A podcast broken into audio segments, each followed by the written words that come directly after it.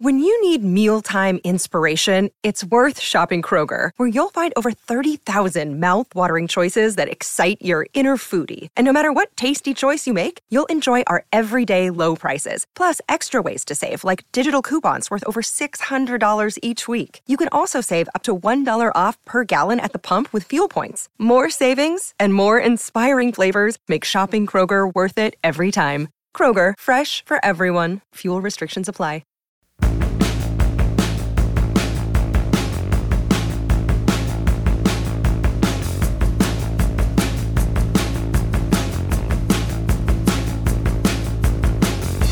Well, hello, I am Matt Williamson. This episode is brought to you by Live Casino, and let's just get right into it because here's what I did for last pod of the week is I guess a lot of you enjoyed my article. Um, some guys the Steelers should look at in the subsequent podcast the other day.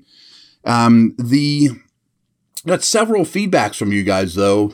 What about this guy? It's going to be a free agent, or give us some more names. You know, everybody's clamoring at it's easy to look at the draft and be like, oh, I love all these corners. I want this guy. But free agency's the same way. Like, so what I did was kind of cheated. I took Pro Football Focus's top 100 free agents and I picked out some more and just figured we'd go through them. So if Sutton leaves, I think you got to not only draft a corner really high, but still go get an outside corner as well. Rock Ya-Sin is an interesting one for me. Um, he's he's under 27 years old. He's probably turn he turns 27 during the season. They project him to make about 9 million a year, which is a little less than Sutton. He is a true outside corner. He's a Raider, in, case people don't know. No, he was traded straight up for Yannick Ngakoue this year. He's about six foot, little under 200 pounds. He's a prototypical number two corner. And if you draft a number one or somebody else develops, I think you'd be just fine with him. And he still has a lot of good football left in him. Rock Ya-Sin would be a nice fallback option for me. Takes the ball away a fair amount, and he's a man coverage guy. You know, I mean, he can play off, don't get me wrong, but man coverage is where he makes his money. Um, another guy I like coming out of school, similar in that he's another corner. Again, I'd rather have Sutton than these guys, but that doesn't if that doesn't work out. Byron Murphy is only 25 years old. He's starting to play better and better after kind of struggling early in his career with the Cardinals. They think he's going to be around that 9 million a year too. Um, he has more slot capabilities, so he's more the Sutton type. He's an outside, inside guy.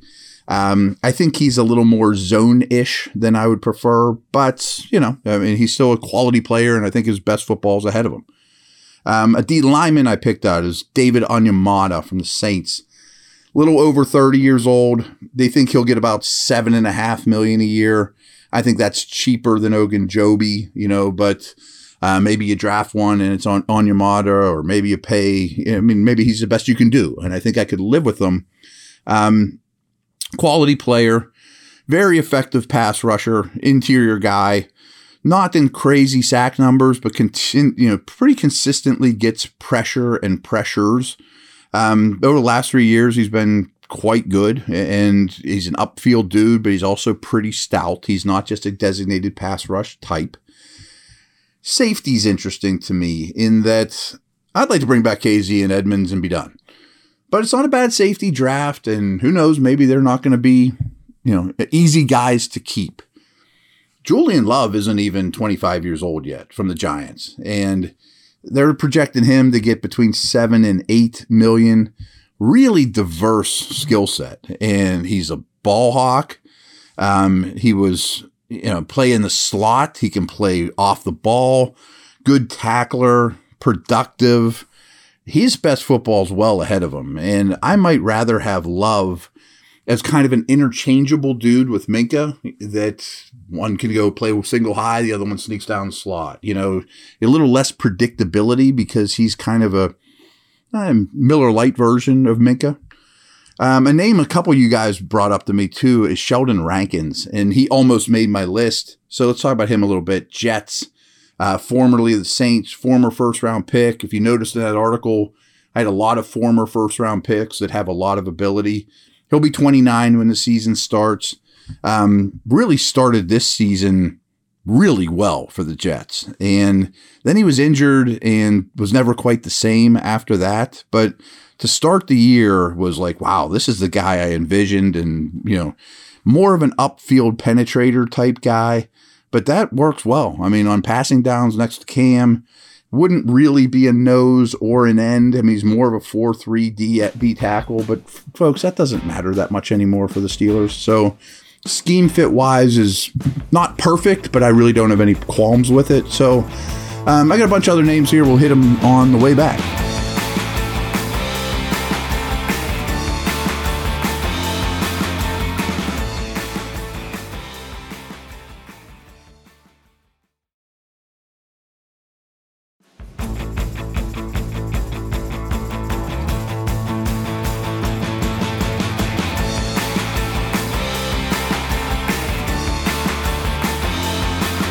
All right, you might recall when the Steelers signed Melvin Ingram, which of course didn't work out.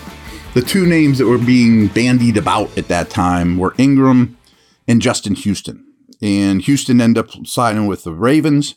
He's an older dude. He just turned 34. I think it was actually on Valentine's Day. Happy birthday, Justin Houston. But at his age, you could probably get him for about four million a year, and he could play that Melvin Ingram third role as well as um, the three of them on the field together. We saw a little bit of that when Ingram was here. Um, high quality player for the, the Ravens, and they don't play him every snap, n- nor would you want to.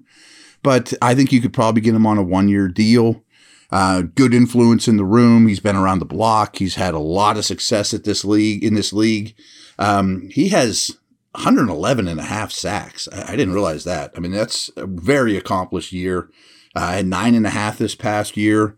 Third down type of dude, you know, or Watt taps out, bring Houston in, could play on either side.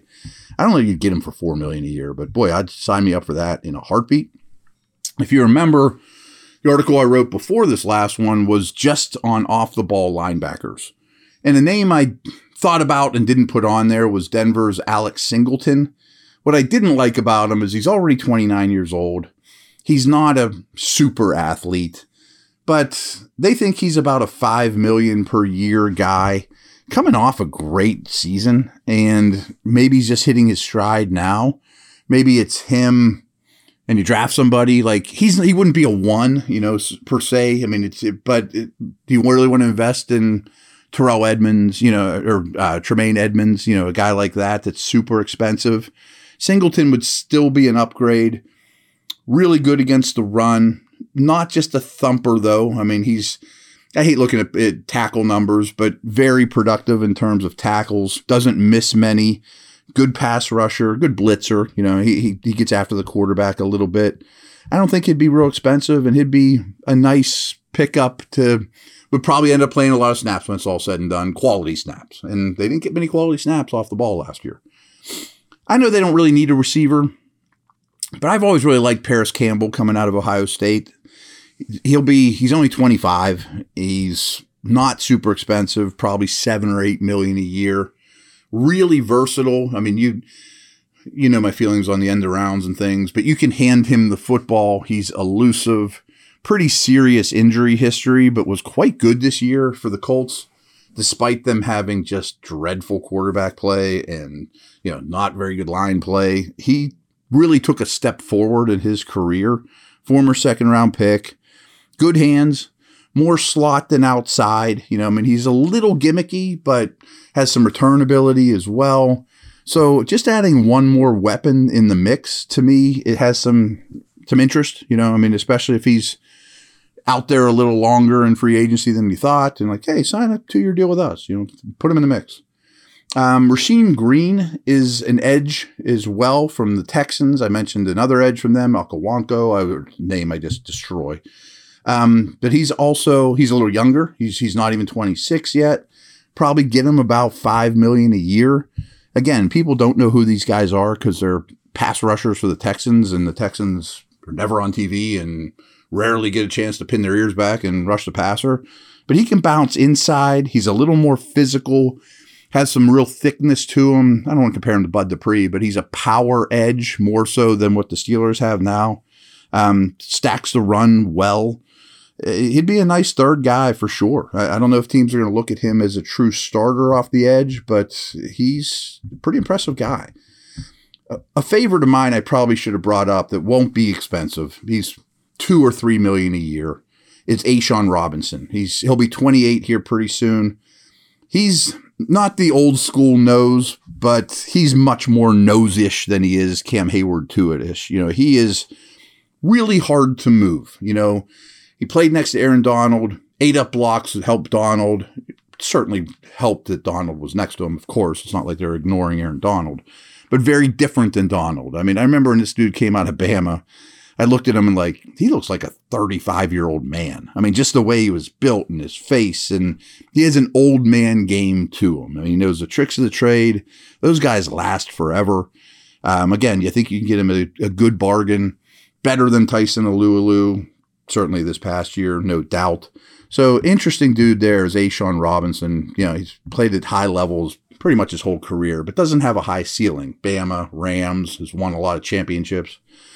Marcus Epps, speaking of championships, was just in the Super Bowl. Off the ball safety, 27 years old, probably in the same range, maybe a little more expensive than Kazee and Edmunds. I'd probably just as soon keep those two. But he was a good compliment to Chauncey Gardner Johnson, who I don't know if his attitude's the right attitude for the Steelers. That's why I didn't mention him.